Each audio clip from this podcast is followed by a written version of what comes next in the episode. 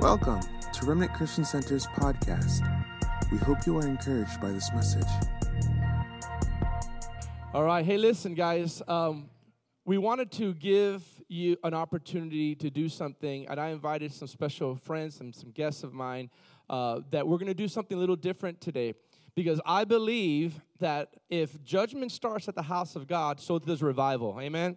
I believe revival starts at the house of God, but I also believe that it's very, very important not to uh, ignore the elephant in the nation, right? Or the elephant in the room. I believe that it's very critical that we engage in conversation about what is happening in our nation, especially regarding the injustice, racial uh, discrimination, uh, uh, police brutality, especially with our African American brothers and sisters. Can I hear an amen to that? And we no longer should remain quiet. We shall no longer remain, amen. We should no longer, uh, because this is a sensitive topic that nobody wants to talk about. But but the Bible says that in the multitude of wise counselors, there's safety. And so many people are finding themselves wanting to engage in this type of conversation, but we don't know how to engage properly or pastorally because we don't want to uh, offend anybody. So I thought that um, I got some mighty men and women of God here today that are my guests. If you could give it up, I would like uh, Corey Robinson, uh, Robin, uh, Robin Sturgeon, Pastor Carlos Sarmiento. If you could come up, join me uh, up here, and Pastor Keith, and Pastor Keith, right? So as they as they come up, guys, I'm gonna um, really ask them some questions, and uh, hopefully at the end, if there's time, uh, I'm going to probably open up for a couple questions to our congregation. This is a hot topic, and uh, this is not rehearsed. Uh, we they don't know. They didn't, you know, have like rehearsed scripts. Um, I, I have, if you see behind me on the panel, different uh, ethnic groups. Amen. We got we got blacks, we got whites, we got Spanish. We don't have Asian here yet, but we I know that we could. And I just want to just say uh, to all uh, all of you. So so Corey Robinson, he's a, and a mighty man. How many know Corey? How many know Corey? Well, he's a mighty man of God. Been known him. He's a minstrel. He's a pro, he's prophetic. He could preach, and he just actually came out with his new book. He gave it to me. It's called the dream speaker. So he just came out with a book. Those who know him, he is in, he's an incredible voice in the in the body of Christ, and he's going to be here today to help us to talk this through with the church. If we can't talk this in church, we can't talk about it anywhere. Come on, say amen. And then of course, Pastor Carlos. If you give it up for Pastor Carlos. Thank you for coming, PC. As you, as many of you know, I was under Pastor Carlos and uh, the Orlando House of Prayer for about 17 years.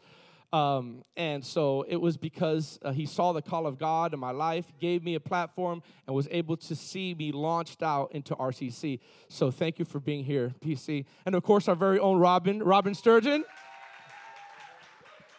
Man, you got the greatest applause. Let's go, girl. and uh, she's uh, obviously white, amen. And but and, uh, I did that on purpose so that we can. no, no. But she's also worked with inner city kids, and so she has some things to say. And of course, our very own Pastor Keith Richardson. So I'm going to get right into it. I know that uh, some of us, I have some things that I want to share, um, but I, I, really want to. I want to want to start uh, with uh, Pastor Carlos um, and sharing, like, how do we talk about this, you know, topic? How do we talk about it without being insensitive? But but most importantly, um, what's on your mind concerning what's happening, uh, the aftermath of George Floyd? Um, those of you who've seen it, uh, honestly, that was one of the most horrific things I've ever seen. You know, it was like um, we don't have videos of lynching, but if that was some of the closest things that you could see, you know, I forced myself to watch it, and I just, I, I couldn't believe what I was seeing.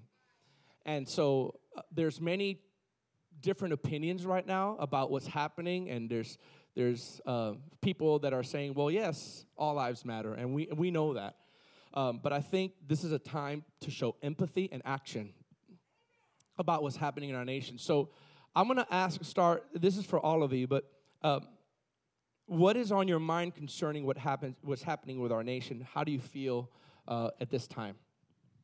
Well, I'm sure, like everybody else, a whole array of emotions, you know, have have hit all of us.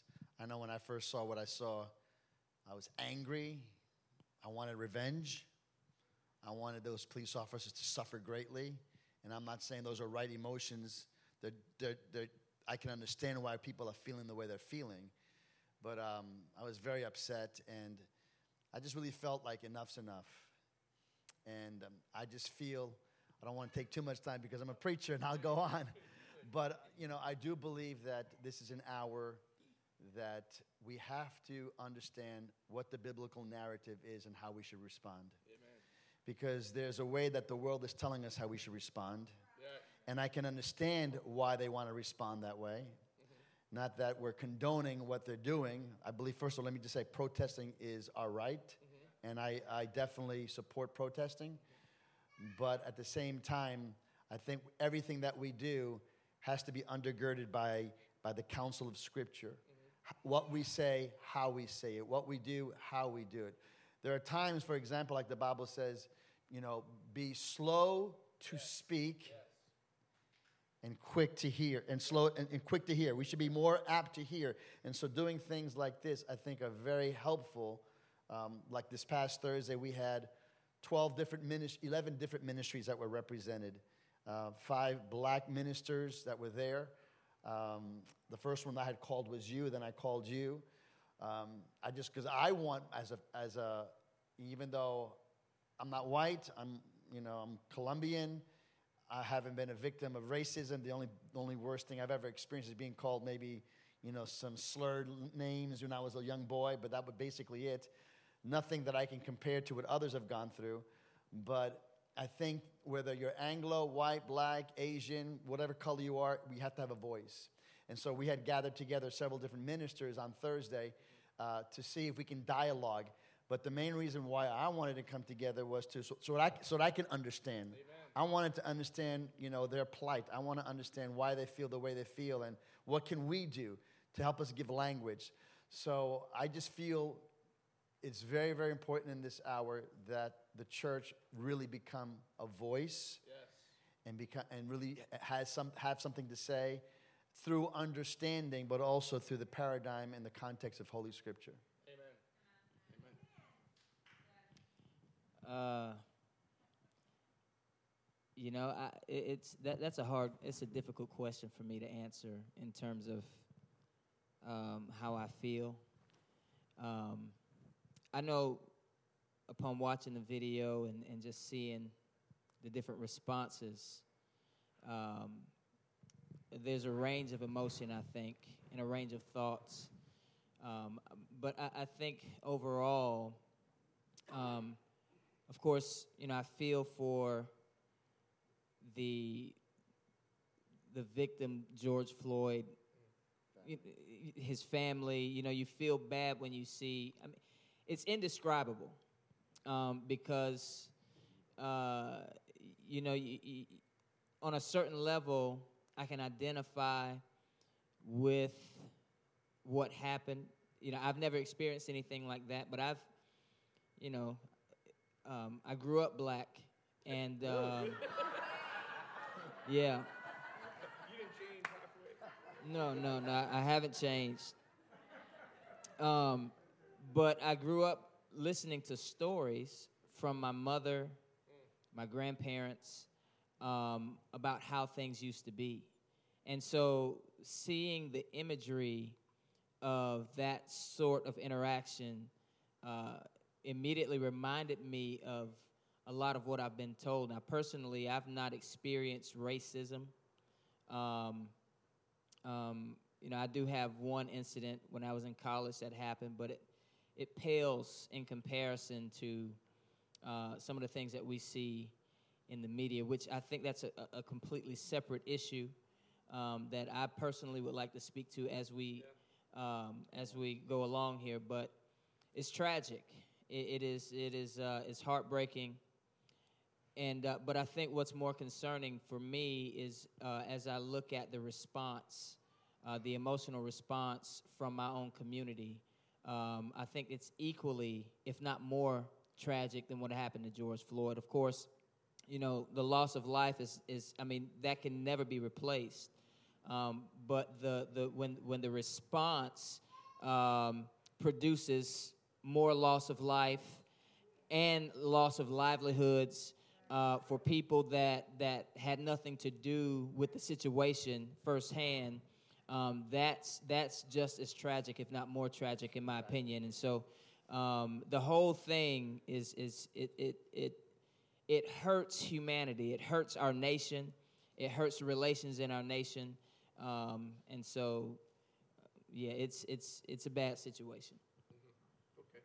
And I'm going to ask something that I just felt led to ask after Robin and PK, because my main question is we have seen uh, police brutality, unfortunately, uh, specifically with all, but specifically with black men and women, right? And I guess my, my question will eventually be like, why now? Why is this now become such an uproar, right? Um, which I want to get into that because I know that um, I think we have the general uh, answers of like Jesus is the way and the enemy is behind this, right? But I think what people are asking for is like, how do we heal this? How do we do th- something concrete? But before that, Robin, what is what is, what is on your mind? What's happening now? Uh, the Holy Spirit saying to you, but what's happening in our nation?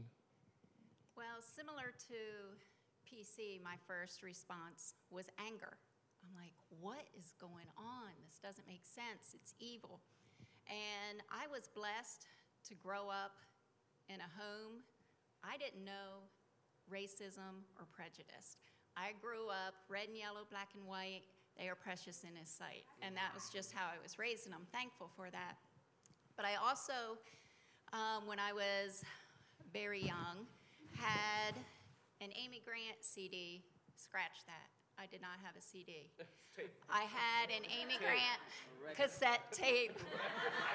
Record court. Some of the young people are like, what is that? We'd advanced to the cassette tape by then.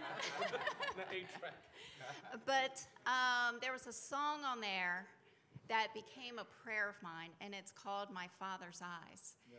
And that became a prayer Lord, give me your eyes. Give me your heart. Let me see what you see. Let me feel what you feel. And that is what has led me to some of the most impoverished areas where I see a lot of injustice happening. Um, but the response, as you say, my initial response was anger. And one of my best friends, a close sister, is black. And she called me and very upset and crying. She's like, Robin, I just watched that video and I just sat here and cried. She said, What is going on? She said, I have black sons. What is going on? And all of a sudden, I began to cry with her because when one member of the body hurts, the whole body hurts. And I had never seen that from, you know, from that perspective. There was only one time I can say that I feared for the safety um, of my son being white, and that was after the uh, Trayvon Martin announcement, and that um, he was released, and I knew there would be um, some backlash, and he was out near the Amway Center, and I called who he was with. I'm like, you guys should probably get home right now. And they did have, you know, a little bit of an incident, but that's all, you know, I've experienced on my end. So I can say, you know, being white, understand mm. and listen. As a teacher about 15 years ago, um, there were racial tensions on campus. And um, we, we just stopped the class. Now, they were pretty excited to not have to hear about quadratic equations that day. but it was a time to just stop and listen. And I let the students talk. And kind of like what we're doing now, we kind of hash things out. And I remember one student said, uh, Miss Sturgeon, you don't know what it's like to wake up black every day. And I said, You're right, I don't. But help me. And uh, another student came up to That's me awesome. and she said, Miss Sturgeon, I think Miss So and so is racist. And I said, Why would you say that? And she said, Well, when I come near her, she kind of steps back. Now, for me, when someone steps back, I think they got a box. Don't invade their box, don't invade their space. Some people don't like people up close to them. But I never saw how that could also be a perception there.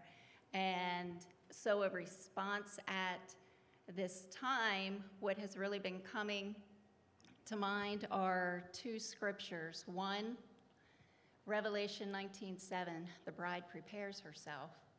And then Matthew 3:10 of the axe is poised at the root. Let's get to the root of things and uproot these issues, but it starts in our own hearts. And with the pandemic um, and everything that's been going on, I think God is just revealing issues of the heart. If you battled fear and anxiety during the outbreak of the virus, hey, let's get before the throne of God and deal with this because as a teacher, I've always felt this is just a pop quiz. And we are in preparation for the king's return and entering in. So Yes, that's just good, good stuff, Robin. I'm kind of a to the point guy. So there were basically five things when I watched the, the, the, the video. Number one is here we are again. Um, because I was born in the 50s, so I've lived through, and I was in the South, and I know what it is. I have firsthand personal experience with racism. Um, so it was like, here we go again. My second thought was, it's becoming more overt again. See, for a period of time, racism was very covert. It was very systematic. It, you didn't see these type of things overtly. When I was growing up, it was very overt. You know, you had two different places to drink water, two different places to go to the restroom. We have two different places to enter buildings. All of those kind of things. There were laws specifically to separate us as people. So, uh, and that was part of my experience. And then the other part was to see some of those laws tumble and the integration. But the integration, uh, even though the law talks about integration, is really a heart matter where you talk about integration. It really has to come from the heart. You can put people, people together, but you can't make them love one another. Oh, it's good. And so, uh, so I'm saying, well, here's a covert. My sec- third thought was, we must be getting closer to the end times, because, you know, these things are going to happen.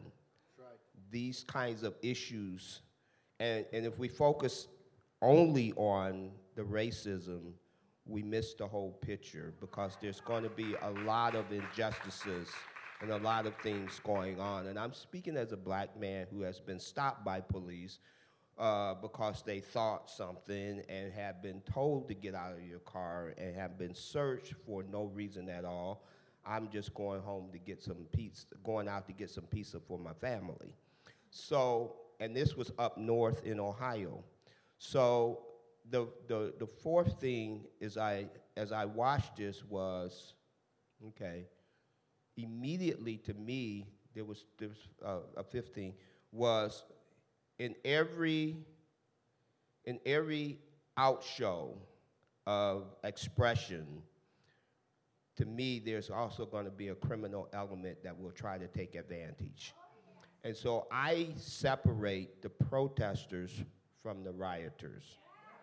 The protesters are speaking out, they're speaking with a voice, and then you have the criminal element that I, that's what I call them, who are just looking for an opportunity to serve their own purposes.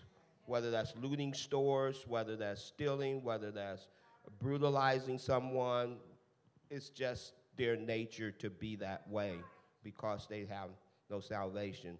And then the other thing was, you know, my mind immediately went to the scripture in 2 Corinthians 7:14. It says, "If my people, who are called by my name will humble themselves. Second Chronicles, I mean, uh, and and and and seek my face and humble themselves and pray and turn from their wicked ways. Then will I hear from heaven, forgive their sins and heal their land. So my thing immediately was not so much looking to the government, not so much looking to law enforcement, but what is the body of Christ going to do? Amen. What is our response? Because that scripture didn't say if the world do, does this, if the world does that. It says if my people. So we, the people of God in this land, have to have a response collectively and individually. Yes. Amen. Give it up for PK. That's good. You know, I want to something that's not scripted here. I just I just felt while while you guys were talking, you know, so maybe you guys could help us. I think Robin, you said something real powerful. You said, "I don't understand. Teach me." And I think this is a, a great teachable moment for all of us. You know, I think like we have to get past like I know it all or I know this or or I know or I guess what I'm trying to say is maybe you guys could talk more about what I'm about to say. Now, it's a little bit controversial. Now, I know, I know that uh, controversy, some people love controversy, but sometimes we got to talk about things that are controversial, right? So that we could get root, root of it. With that said, okay, why do you feel, and this is not in my questions, but I just felt, why do you feel, maybe particularly Pastor Keith or Corey, um, and maybe you guys too, why do you feel that there's this subliminal um, cringe, if I could just be honest with many that are feeling this way? Uh, maybe in the past, maybe not so much now, maybe now, but when people say Black Lives Matter, uh oh. See? When, I, when people say Black Lives Matter, why is, why is there um, a, a subliminal, like, oh, you know, but all lives matter, right? We have all been almost trained to, to say, well, all lives matter. And of course, all lives matter. But what is, what is the real heartbeat when people say, or brothers and sisters or white, whoever, say Black Lives Matter. Why is the, Eh, why is that important? Or maybe get some clarity on that of what the meaning behind that statement really is, and why is there a subliminal cringe, right, when that phrase is said? Well, first of all, um, that phrase is true, and you know when when you come from a people with a history of being eliminated, um, whether it's through slavery or lynching during Jim Crow, or what's happening currently in our nation, which is a leading nation on the planet uh, of abortion, where uh, only uh, the, the black community makes up about 12% of the population, but we account for over 30%, um, close to 40% of all of the abortions that happen in the nation. Over 300,000 black lives in the womb are killed every year. Um, in, in, the, in the city of New York, for example, there are more abortions on a daily basis than there are live births in the black community. Um, so, so these things are systematic.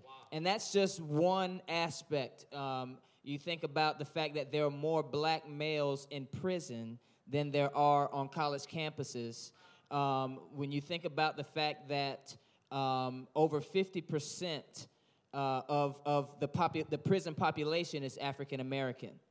Um, all of these things are systematic um, uh, pursuit of black life.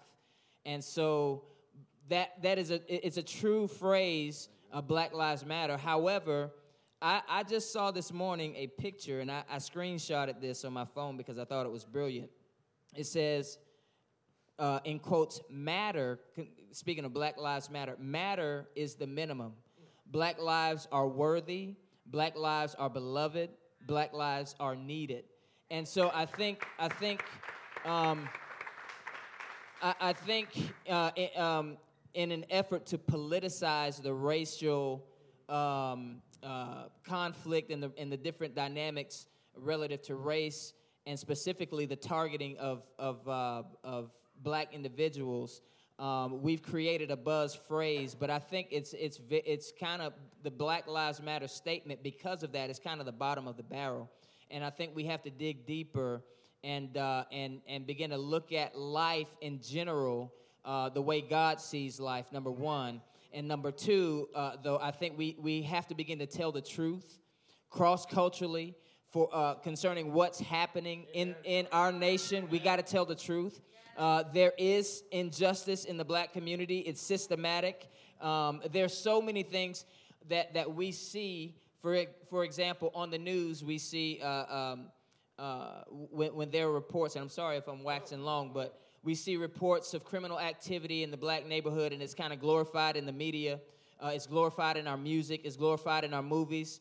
Um, I, I think that's very intentional and it's very deliberate to paint a picture of the black community uh, where God's um, uh, thoughts about the black community, uh, as well as every other community, are completely different than what the narratives are being set and being put forth in public. And so um, these things I think have to be acknowledged. And to say that Black Lives Matter is not untrue. Black lives do matter, but I think we have to go further than that. And we have to really uh, begin to esteem life in general across the board for what it, what it really is and um, and at the same time tell the truth about what's going on in our nation. So. Well, to be honest, when I first heard the term Black Life Matters, I was one of those individuals that says, well, all life matters. But sometimes you have to pluck out and point and put the spotlight on an issue that is large enough to affect the nation.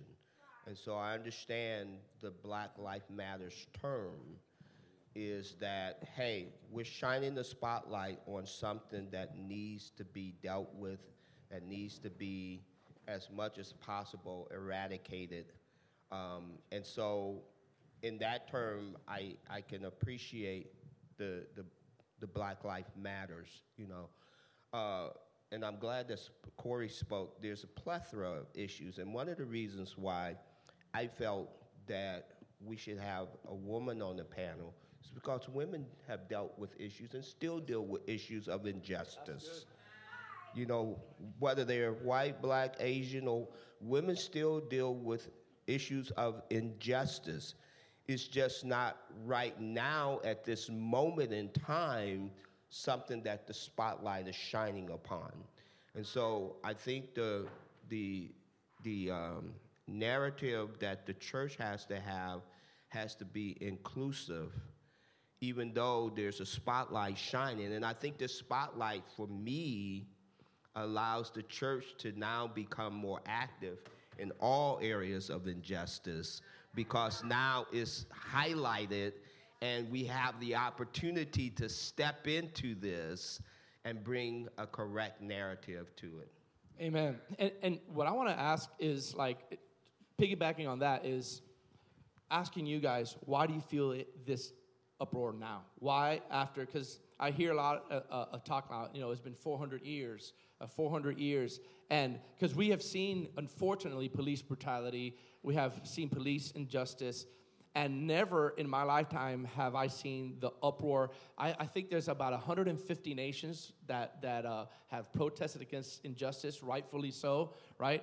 Um, why, why, why do you think it's the whole nation? Like I, I look at, I look at, I was talking to some of you guys, like I look at old history footage of the black and white videos, and what do we see? Black and white videos of the 60s. We see Martin Luther King walking down the street, right? and we're uh, parading, right? And, and for, for the injustice. I feel like 20 years from now, 30 years from now, the Lord tarries, eh, history books or history lessons are going to see images not only of the 60s, but of 2020, of the whole entire nation rising up. Why do you think, because ha- unfortunately has been happening so long, that now it's different? Why is it so different now? I think a couple of things. Number one, times and seasons are in God's hand. Number one. And I think the Lord is definitely highlighting this. I think we just came out of a forced Sabbath mm-hmm. as a, na- well, really the globe, mm-hmm. body of Christ in general, all across the earth. And the Lord really had to deal with us, the church, how we do church mm-hmm. and how we do ministry and how we view people. So I think in one, in one case, the Lord, this is in God's hand. He knew this was going to happen. And it's not a coincidence that all of this happened, you know, in between Passover and Pentecost, those 50 days, that we had this pandemic and then followed by this racial pandemic as well. So the Lord knew this, number one. Number two, because He knew it, I believe He made the church, allow the, He made the church to shut up, be quiet, and listen, exactly. And listen and let him get in our face and show us areas that we have neglected. Show us areas spiritually and, you know, just socially as well, in life, life in general. So I believe number one, it's in God's hand, number one. Number two, I think because God knew this and in God's timing, this was just the thing that just made the, you know, the, the, the cup boil over. Mm-hmm. This was so blatant. This was so evil. This, was, this has been building up, you know. And so I, I think what we saw, the first thing when I saw that, I was so angry. I went on Facebook. I go, this is outright murder. This is murder. We just saw a murder. All of us, the whole world saw a murder on, you know, on live. I go, I can't believe I'm seeing this. And so I think it just boiled over. It's the timing, and uh, you know, and I think that it's it's a season for this, for for a voice to come forth, not just from the black community, but from every race and from the body of Christ primarily. Amen. And it's fun. Before you, uh, Corey may respond, I reached out to some of my my black pastor friends and, and, and, and minister friends. I said, "What can I do?" And one of the things that they said, guys, it was like a a loving knife. It wasn't it wasn't intentional, but it, they said, "Don't hide behind the pulpit." They said, "Come out with us, stand with us." Man, that was that hit me. You know, don't just say, "Hey, we're for you. We're to pr- pray for you while you guys are are While you deal with while you deal with it." He says, "Like, look, help us fight this injustice. Raise your voice. Come out with us. Pray with us. Walk with us. Come on, Amen, Amen." We have no problem. We have no problem being a voice for aborted babies. That's good. Wow. We have no problem being a voice for human traffic victims. But why do we have a voice? Why does a church as a whole have a problem being a voice for black for, for the black community? And so this is the hour to be a voice. And I think the Lord, in that season of 50 days, he, He's allowed us to see, you know, guys, I'm going to allow you to see something that's so vile. And it's, you know, but these last 50 days, I've given you opportunity to be encountered because I'm, I'm, I'm sure all of us can say during that, during that pandemic, we were shut, shut in. We were seeking God like we never have before, individually, personally. And the Lord spoke to us individually, and we started seeing things in our own life, junk in our own life, attitudes in our own life. And so the Lord, I think the Lord knew this is a, this is a prime time for the, for the body of Christ to rise up and be a voice for the African American community. You know, I, I want to say, um, I think I think one of the reasons why uh, when, when you, Robin, you said this. It, we're in a moment where the axe has to be laid to the root of the tree. Um, back in 1906, we had uh, a a worldwide revival that came out of California uh, with, with Azusa Street. What was birthed out of Azusa Street was two denominations. One of them was the Churches of God in Christ, which at the time was comprised of both black and white leaders. But what happened in that context, it was led by um, a, uh, a black preacher by the name of Bishop C.H. Mason. And, but out of that context, what happened was that many of the white leaders in that day did not feel that they could submit to a black, a black pastor, a black leader. And so, out of that racial strife was birthed the assemblies of God. Okay? And, and so, and so, and, and other, not just the assemblies of God, but other white mainline Pentecostal denominations was birthed out of that division. And, um, and, and so, so I, I I bring that up to say this. One of the reasons why preachers feel like they have to make statements like that is because most white congregations and white communities don't have relational capital in the black community. I was a student at Southeastern uh, um, in Lakeland. Uh, actually, your son was one of my roommates, and uh, this was this was you know back in the day in um, in in um, what I began to see really quickly. First of all, I got saved in the church in the black community, spirit filled, set apart to the Lord, and then about eight months later, I went to college at Southeastern. It was a small community at the time, about 850, 900 students. There were about 30 or 40 or so blacks. And um, what I began to notice quickly was that the leadership and the pastors that would come through the campus and speak, uh, there was a heavy emphasis on finances raised for missions, foreign missions. And um, but I noticed at the same time that your mega churches, Carpenter's Home Church, and I'm not calling anybody out, this is just the reality. Carpenter's Home Church, Victory Church, uh, Southeastern, that campus was literally right down the street from the hood. And so while millions upon millions of dollars are being raised for foreign missions overseas, I, I, began to notice that the preachers and, and the missionaries were okay with walking past the black community in order to get on the plane and fly overseas while the black community was suffering and the mission field was right at home, the true mission field.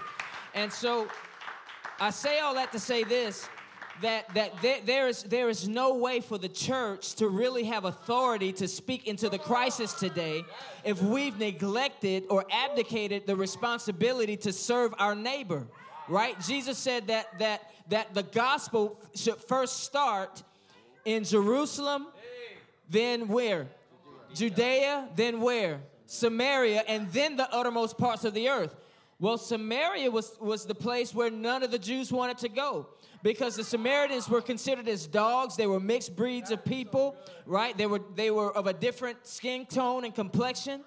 But Jesus was intentional about going through Samaria before he went to another place, even of his own people, because he wanted to make sure that when he rose, he could honestly say, All authority has been given to me in heaven and in earth, right? And so we really don't have authority to speak to the storm if we've not invested in a, in a very true and intentional way in the communities right next door to us. And so, um, so we, we, we've got to be honest in the church. And it's not just the white thing, it's the same way in the black community. There's racism in the black church, right? And so we've, we've got to address these things. Uh, we've got to address our prejudices. And we really have got to come to the place where we put our money where our mouths are. And, and, uh, and if, we're, if, you know, it's, it's not enough to just preach and stand behind the pulpit, but we, we really have got to be intentional about what we do financially because, you know, where our treasure is, that's where our heart is, right? If we've got no treasure or investment in the black community, our hearts won't be in the black community. If we've got no treasure investment in the in the Latino community or in the poor white community, our, our, our you know our hearts won't be there. And so I just wanted to bring these things up you know, and I, I, believe that one of the things that's happening in this hour is that God is addressing the church. You know, when this whole pandemic happened, and I, I don't mean to be long, I'm sorry. But the Holy Spirit spoke to me. He says, I put distance between the pulpit and the pew so that I can come and shepherd my people the way I want to. And I think one of the things that's happening is that we, God said that I put distance between the pulpits and the pews so that I can come and shepherd my people the way that I want to. And, you know, I, I, I strongly believe this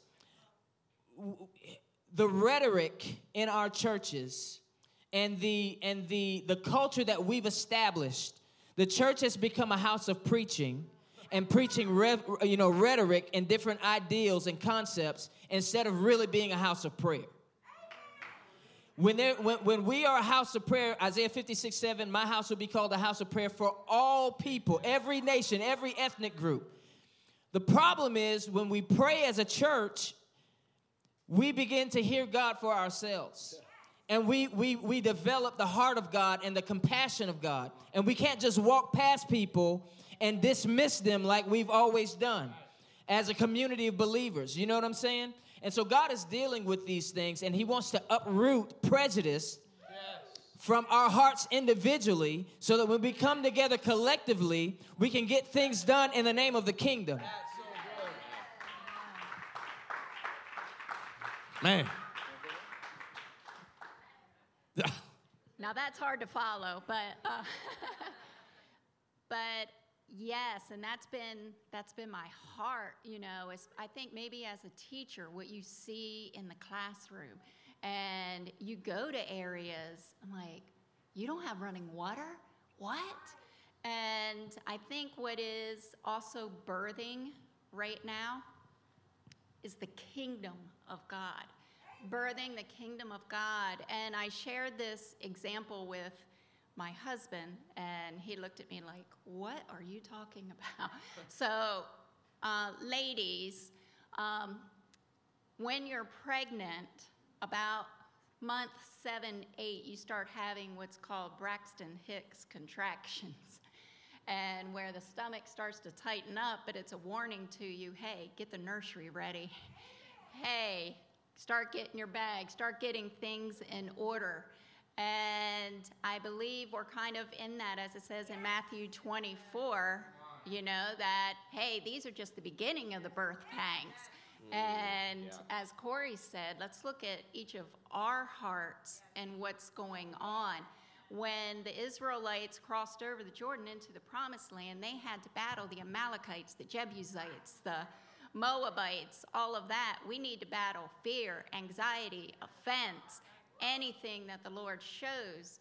Um, deal with it, take it before Him. And I was actually, I was down in the Parramore area a couple weeks ago, wow. and we've just been kind of going home to home because we couldn't really meet with some of the kids corporately a whole lot. But as I meet now, these are black male boys, 9, 10, 11 primarily. And we're talking, sometimes we'll go over scripture. Hey, what's that saying to you? And write it down. Is there anything you want to talk about? Three at that age have said, I have anger management issues. And I'm like, how do you even know what anger management is at that age? And at 9, 10, 11, they're dealing with anger. And that the Bible says, Ephesians 4, do not let the sun set on your anger, for it gives the devil a foothold. Yeah. And so I've just really been praying into that, you know, and that's one thing we pray with them hey, let's release this anger. What's causing the anger? And dealing with the heart, as you said, individually and corporately, so we can go out. And church, I believe, is. Really starting to move outside. Amen forcing us outside the four walls. I mean, some of the moms where we are, they're like, "Hey, let's have let's have a worship thing right here in the yard, and I'll make food and I'll do that." And I'm like, "Hey, Praise where God. the Spirit of the Lord is, there's freedom. Amen. Let's go."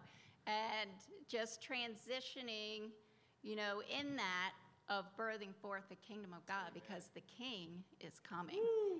Glory, glory. Pastor Keith, do you have anything you want to add? Let's be honest, folks. A lot of this comes down to us protecting us. Yeah. It really does. I mean, you know, I ask myself, am I going to step out of my four walls at my home and go down and risk my life for something that's right? And that's what we have to ask ourselves do we really, really believe in eternal life enough to say, if I perish, I perish? Because that's the thing that we have to rip off. It says, perfect love casts off all fear. And a lot of us are not willing to risk our physical health to make a difference somewhere. See, when Martin Luther King rose up and others that walked with him, I lived in that time. I saw what was happening. I saw dogs biting people. I saw people, water hoses, fire hoses being sprayed on people. But those people said, you know what? I may never see the change, but it's worth the risk. Wow. And that was the attitude that was developed in people that would say, you know, I'm not sitting on the back of the bus today. That lady, she says, I'm not going to sit on the back. And whatever happens, it happens. And until we get to that place, and that's an individual thing that each one of us have to wrestle with, regardless of the color of our skin. And I think there's a generation out there who hasn't seen things so overtly. So now they're rising up and saying, you know what? It's worth the risk. Amen. They may not be doing it in the right way. So the church got to ask itself, individually and collectively, is it worth the risk? Can I, re- Wow. can I read the scripture Yes, real quick? yes. This goes in exactly with what that what you just said. Because Emily and I, we we do a Bible reading on Sunday mornings at 8:30, and for the last 75 days, we have been focusing on the Book of Acts. Because while some people in the church were looking to an actual day, the day of Pentecost, for an outpouring of the Holy Spirit, she and I have been saying it's not about a day; it's a season. This is an hour that the Lord is doing something fresh. So this morning, in, our, in our, this morning's reading in Acts 20, Paul, you know, is giving his farewell speech to the elders of Ephesus. And um, he says, when they had come to him, he said to them, You know that from the first day that I came to Asia, in what manner I always lived among you, how I served the Lord with all humility, with many tears and trials, which happened to me by the plotting of the Jews, how I kept nothing how I kept back nothing that was helpful, but I proclaimed it to you and I taught you publicly from house to house, testifying to both Jews and also to the Greeks that repentance towards God and faith to our Lord Jesus Christ. And see, now I go. I go now bound in spirit, not knowing the things that will happen to me there, except this that the Holy Spirit testifies to me that in every city that I go, Yeah. chains and tribulation are awaiting me. Now, here's a key verse. And let me say this in a way that's not going to be offensive to us, but we value too much our lives. That's true. We value the, the American dream over the kingdom of God dream. And what Keith, what you just said is so right on. Because here's what Paul says But none of these things move me, nor do I count my life dear to myself, because my mind is focused on this. I want to finish my race with joy. And the ministry which I received from the Lord Jesus Christ to testify of the, to the gospel of the grace of God. So, in a nutshell, I think we have a major problem in America with Western Christianity is that we value and we love the comforts of our lives more than we're willing to give up our lives.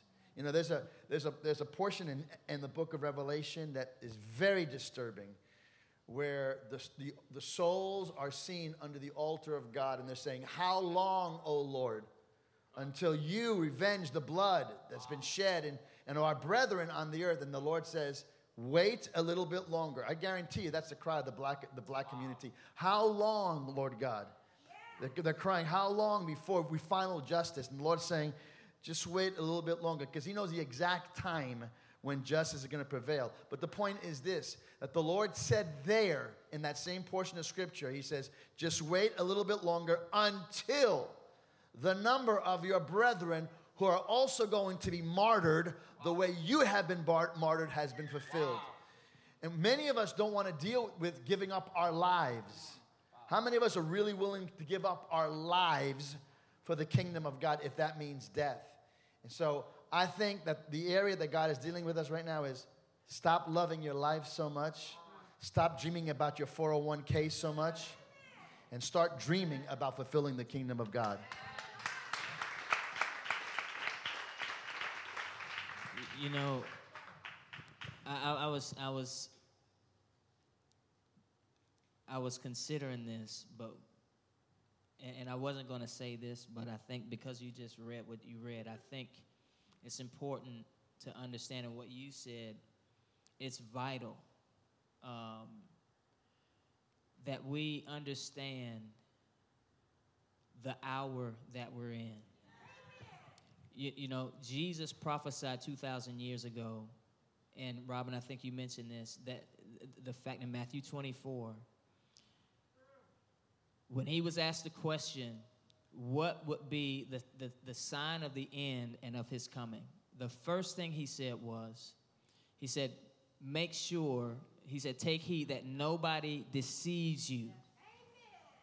Right? So deception is the premise upon which he builds his end times case, right? This is important across the ethnic spectrum. It's important for me as a black man to not drink the stream of media and and and ingest everything that's been put forth and and believe and run with every narrative because at the end of the day I have to see the crisis in the earth from an eschatological paradigm. I've got to see it through the filter of what Jesus said would take place in the last days, number 1. But then he goes on to talk about how ethnic group would rise up against ethnic group and kingdom against kingdom. That word nation uh, is in the Greek ethnos, which is where we get our term ethnic group. But then he says this. He says, like Robin said, that's the beginning of sorrows. But then he says next, because after all these happen, all these things happens, they're coming for the church the end game in Satan's agenda is to come for the church. Persecution is going to hit this nation, whether we like it or not, whether or not we want to confess it or accept it. Persecution is going to hit the church in this nation, and we've not seen it. The little stuff and the tremors that we've seen, we have not seen what's coming to this nation and what's coming for the church. And we've got to be willing to lay our lives down, number one. But number two, we've got to be willing to, to confess our origins as the church if we are born from above, right? John chapter 3, Jesus says, if anybody's to see the kingdom, he must be born from above, Amen. right? Uh, 2 Corinthians chapter 5, Paul said that whoever's in Christ is a new creation. They're born from above. In Christ, in Christianity, is because of the fact that we're born again, we are in essence a new ethnicity. Are you, are, are you hearing me? That means that we have to lay down ourselves. We have to deny ourselves our ethnic identities, our Latino identities, our black identities, our white identities, our Asian di- uh, identities. We've got to deny ourselves if we are to come into the kingdom. But the kingdom of heaven, the, the, the, the entryway into the kingdom is violence. And we have got to take a violent stance. And I don't mean physical violence, but what I mean is we have to understand the, our origins as Christians. And then we have to be able to and be willing to say, you know what, I don't identify with, with ethnic pride. I don't identify with what's going on with, with you know, yes, I will speak for the for the for the downtrodden. I will speak for the for the least of these. Absolutely. I will speak against injustice, but at the end of the day, it's not about my skin tone. At the end of the day, because I'm born from above, I have a new ethnicity, I have a new uh, identification. My existence and, and my my identity is not in my race right? I'm a part of a holy race. And but until we begin to confess these things, we will always be uh, behind the curb in terms of God's agenda. And we've got to understand this. We will not be able to lay our lives down. We even even for me to be a martyr for my people is a lesser reality than me being a martyr for the things of God and for his kingdom. Right? And, and that's no kick against anybody that's laid their lives down in the past for, for, for racial justice. I get that. I'm with that. I appreciate that. I'm for that. I support that. But at the end of the day, the greatest prize yes. is to receive a crown yes. and to not count my life dear to myself, like what he just read, Because I have a kingdom agenda. Right? And if we don't have a kingdom agenda, we don't have anything as a church. We don't have anything as the church. And so I want to encourage us to make sure that we align our thinking according to the scriptures. And the scriptures, when we come together, when we come together across ethnic origins, we have to gather around the scriptures, around what Jesus says concerning our existence, number one, and the things that are to take place. And, and you know, because the Bible says, let me, let me share this. And, and, and we talked a, a bit about this, but do you know that cancer, if anybody's been tested for cancer, the way cancer is tested is uh, they do what's called a biopsy, where they take a, a clump of cells, right? And they put it in a petri dish, and the, at the bottom of the petri dish is sugar. Or it, it basically, it's sugar. sugar. Right, a film of sugar. They put this petri dish in a a machine, a container. And if the if the cells are cancerous, they will spread because of the sugar. They, it feeds on the sugar, but the conditions have to be right in order for cancer to spread. And, and the conditions in this machine is darkness. Wow. There has to be darkness wow. for the culture of cancer to spread. Well, we are not born of darkness. We're born of the light. The Bible says that the entry of His word brings light, right? And so, if we have His word on the inside of us, if we meet and dialogue around the word, then we give no place for the culture of cancer or the cancerous ideologies to spread throughout the body of Christ, right? Culture itself grows in darkness. Every culture, I don't care what our cultural identity is, there every culture in and of itself, if it's not the culture of the kingdom, it, it, it only exists by way of darkness. The kingdom of God is the only culture that grows and expands in light. And so we have to see ourselves as the church. And this is not to over spiritualize things and, and discount what, what, what, what is happening. But if our vantage point is, is merely natural, then we really have no vantage point at all, number one. And number two, we, have, we won't really have any, any eternal solutions or lasting solutions because we're singing the same thing as the world. Hallelujah. And so I want to encourage us to let's get both individually in our families, let's get around the scriptures and hear what the Lord has to say on the issue. Because when we when we put these in uh, these these issues in the light of Scripture, then God can bring clarity. Otherwise, you know, we, we really have no hope. This is this is awesome. Come on, let's give it a hand for that. I have one last question, but I want the worship team to come up. If the worship team can come up, I have one final, very important question. But you know, Corey and Pastor Carlos, as you were speaking, I just felt really strong that you just nailed the root of of the problem, and it's very general, but it's darkness, right? You just said cancer cannot, I didn't know that, cannot survive or, or, or spread uh, where there's light. That's an incredible statement. And there's people watching that, you know, they've been trained since they were born. You know, we don't have an inherent gene of racism.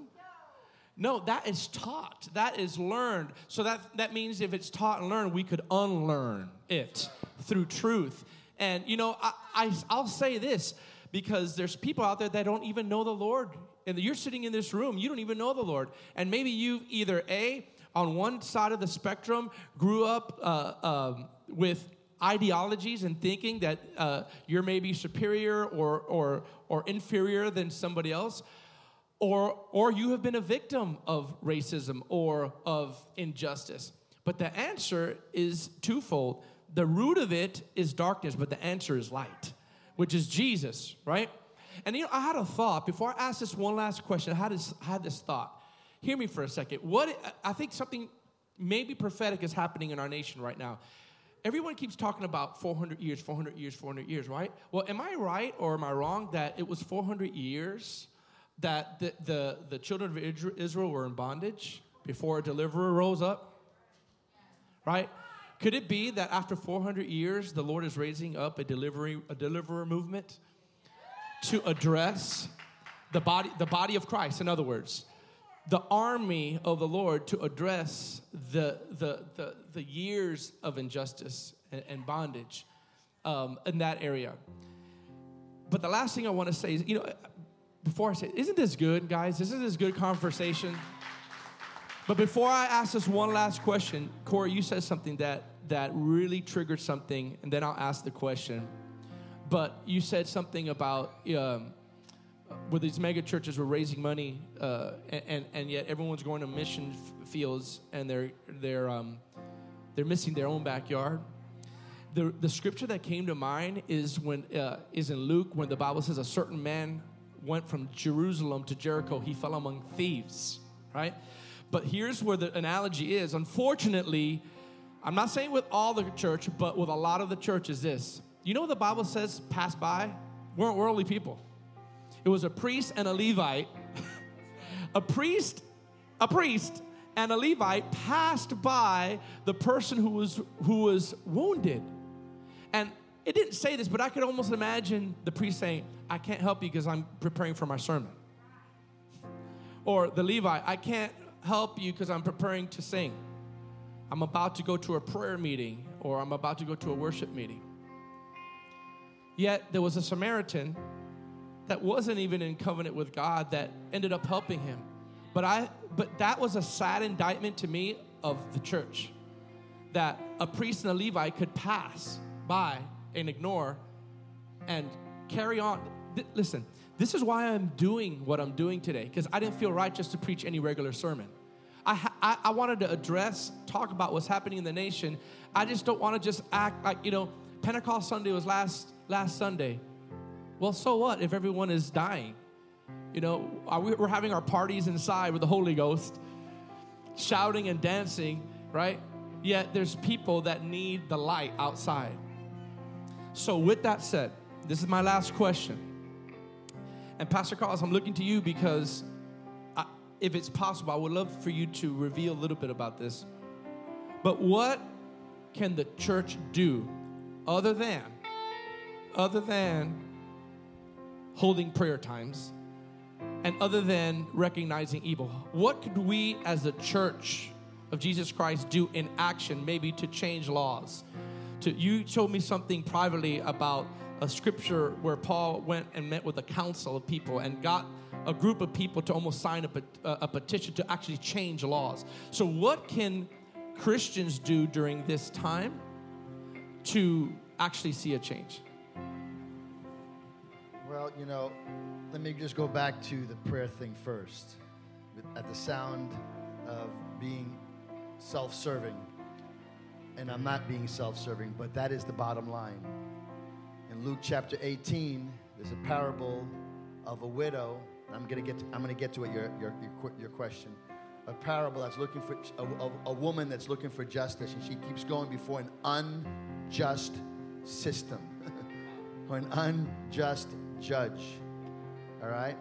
What does she keep doing? She keeps going back. She keeps going back. She keeps going back. And so there's a valid point for protesting, for keep saying it, keep making your voice heard, number one. So there's a natural element, which I believe is very important. That's why I believe it's so important that the body of Christ really get behind the black community like never before, number one. But number two, Jesus, he backed that up by saying, guys, I'm, I'm, I'm trying to give you a, an insight what it's going to be like in the last days. It's going to be so filled with injustice. It's going to be wickedness. And he says, Jesus says, hear what the unjust judge said and did because he finally relented and gave her her request because she was, he was being harassed by her. And said that Jesus says, Hear what the unjust judge said and did. How much more will your heavenly Father? How much more will God answer your request? He goes, But will, the, will, will I find faith on the earth when I return? Am I going to find faith on the earth? Or am I going to find my people in despair and giving up hope and complaining and giving into the culture, the narrative of the culture, or will they continue to pray? Will they continue to pray in faith? Will they continue to pray with action? Are you hearing me? So I think that's the number one thing is prayer. Number two is this. Getting back to your, your answer is this. This morning I looked it up. Only two people in the New Testament. First of all, the word trance is only found eight times in the New Testament. Eight times. It means outstanding, you know, being out of your mind. But two times, two people had a trance. Only two individuals in the entire New Testament had a trance Peter and Paul. And both of them dealt with going to the Gentiles. Both of them dealt with going to the Gentiles and becoming spokesmen for the Gentile community. Now, the reason why that's important is because, like you said earlier, the Jews couldn't stand the Samaritans. But even worse, they couldn't stand the Romans because the Romans were their captors. They were held in exile by the Romans. They hated the Romans. So when Peter is in a place of prayer, when did, when did Peter have his trance? He was in prayer in Acts chapter 10. And if you read Acts 22, when Paul is giving his testimony before the Jewish people about what happened to him in Acts 9, he says, which I didn't, it doesn't say this in Acts 9, but in Acts 22 it says, you know, after my encounter, I was in the temple in prayer. And while they were both in prayer, they have a trance. A trance is not just your eyes closed and you see something, they saw something in front of them with their eyes wide open. And as a result of this trance, the Lord says, I'm going to make you into a, a, spokesman to the Gentiles. And that was God's way of dealing with the heart and getting rid of the racism because they were racist against the Gentiles. They hated the Gentiles. The mighty apostle Peter, 10, Peter got filled with the Holy Ghost in Acts 2. 10 years later, 10 years go by, and they're still not preaching in all the world. That's because they were keeping the gospel to themselves. It was a gospel for Jews first. And it took that time of prayer and that trance for the Lord to open their eyes and deliver them of racism. So, number one, we've got to pray like never before, number one. And then, number two, as we do that, it's going to position our hearts to our, have our hearts changed. And number three, we got to follow that with action. Action. So, to get your point, Paul, Peter was the first one to preach to the Gentiles in Acts chapter 10. Acts 11, he goes back home to the city and he, they get on they get in his face. His fellow disciples apostles they say you went to the house of a gentile. How dare you? You know it's against the law. Well, whose law? There's no law in the bible that says that a jew couldn't fellowship with a gentile. It was a religious law. It was a made-up law. It was a traditions of the it was a tradition of their of their system. So peter gets back home to jerusalem. James john the mighty john they get in his face and say, You went to go eat with a Gentile. How dare you? And then Peter goes, I couldn't help it. I had this trance. And the Lord says, Don't you ever call unclean what I'm calling clean from now on. Hallelujah. Don't call them unclean. I'm cleaning them up. I'm giving them an entrance into the kingdom of God. You know what happened to that? Peter became the first preacher to Gentiles. And we've got to be spokesmen now. You go a few, a few years a few years later, a few years later in Acts 15, Paul is preaching to who? Gentiles. And then a bunch of messianic believers in Jesus come and say, you know what? Yes, you can come into the kingdom of God, but you got to keep the law too. You got to keep them. You have to keep the law of Moses. And Paul was like, no, no, no, no. We're free of that. Even your, the mighty Peter had a vision of that. And, and they were like, no, you have to keep the law. So Paul takes the delegation back to Jerusalem and they meet. And some of them were saying, yes, they have to keep the law. And then Peter finally stands up. He says, You know what, guys? If you remember a couple of years ago, I had an encounter with the Lord, and the Lord said nothing about keeping the law. They have a right to the entrance. Make a long story short, Paul left that council, it was called the Council of Jerusalem, left that council with a piece of paper in his hand. In other words, a decree. And the decree said, even the apostles, Peter, James, John, all 12 apostles, and the community back in Jerusalem say that the Gentiles have a right to the kingdom and they don't have to keep the law. Basically, I believe we have to come up with a decree of some sort. The church, a resolution. The church has got to come up with a resolution. black, white, Hispanic. We've got to come up. That's why we had this meeting on Thursday, and I'm going to meet, send that information out today. We had a meeting on Thursday with some ministers that hopefully we can present some kind of document and go to City Hall, go to our mayors, go to the police chief, and say, We, the body of Christ, we, the body of Christ, we are the body, we, the body of Christ, are asking you that from this point on, we will never again tolerate police injustice, and we're asking you that policy change must take place within our cities. Will you stand with the body of Christ? Will you stand with the African American community? Will you stand with all peoples from this point on?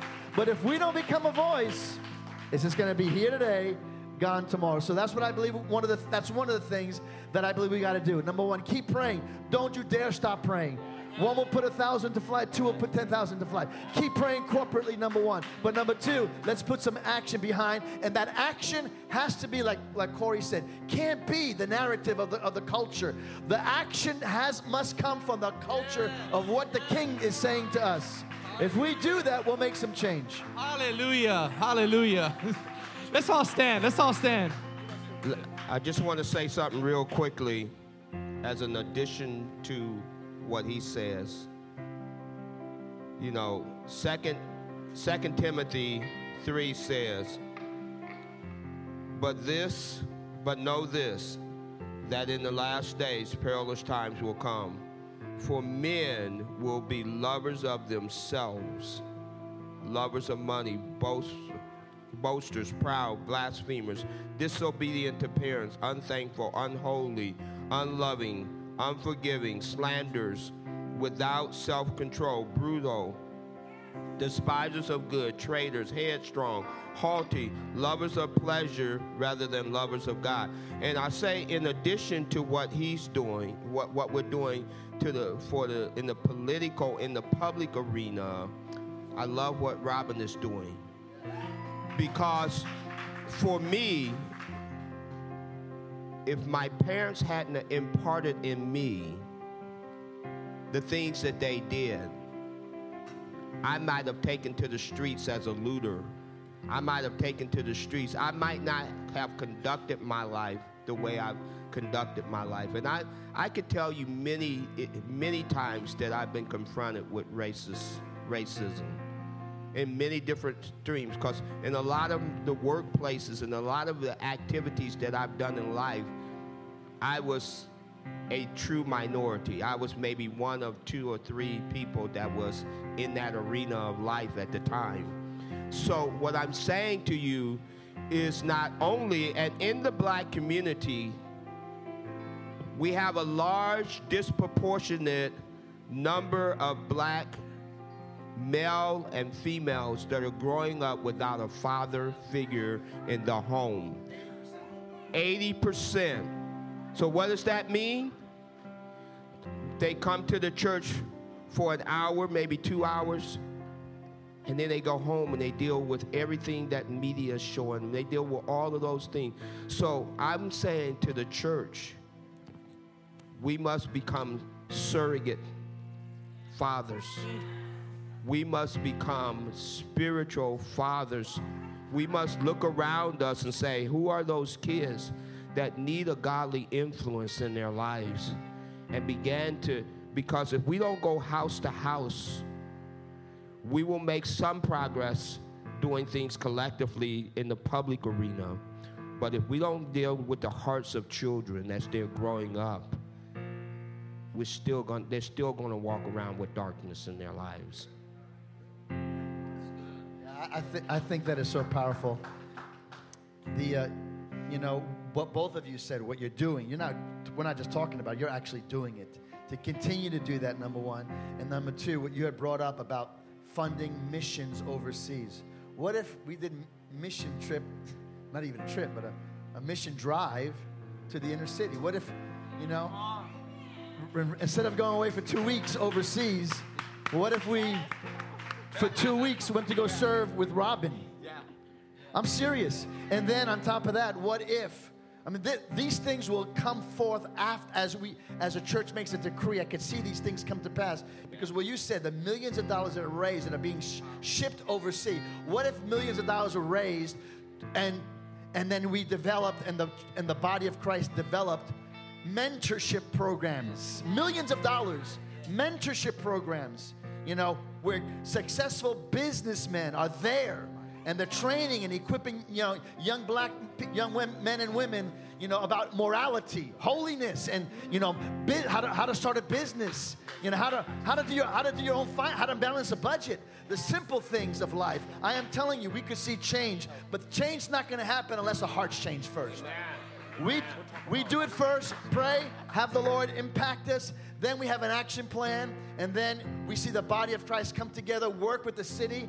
It's and, it, and, it's not overnight. It's going to be, a, but we have to be willing to put our lives on the line, and we have to be willing to take a risk and deny ourselves and get get our hands dirty and not just say, okay, you guys go do it. I'll pray for you. Right. But and that doesn't mean that we're all called to do that. I'm not saying that either. Um, we should we need to be faithful to our mandate at the same time. Amen. I'm not called to start an inner city ministry. That's not my mandate. But you know what? I can get behind it. I can do a mission trip. I can go there. I can help fund it.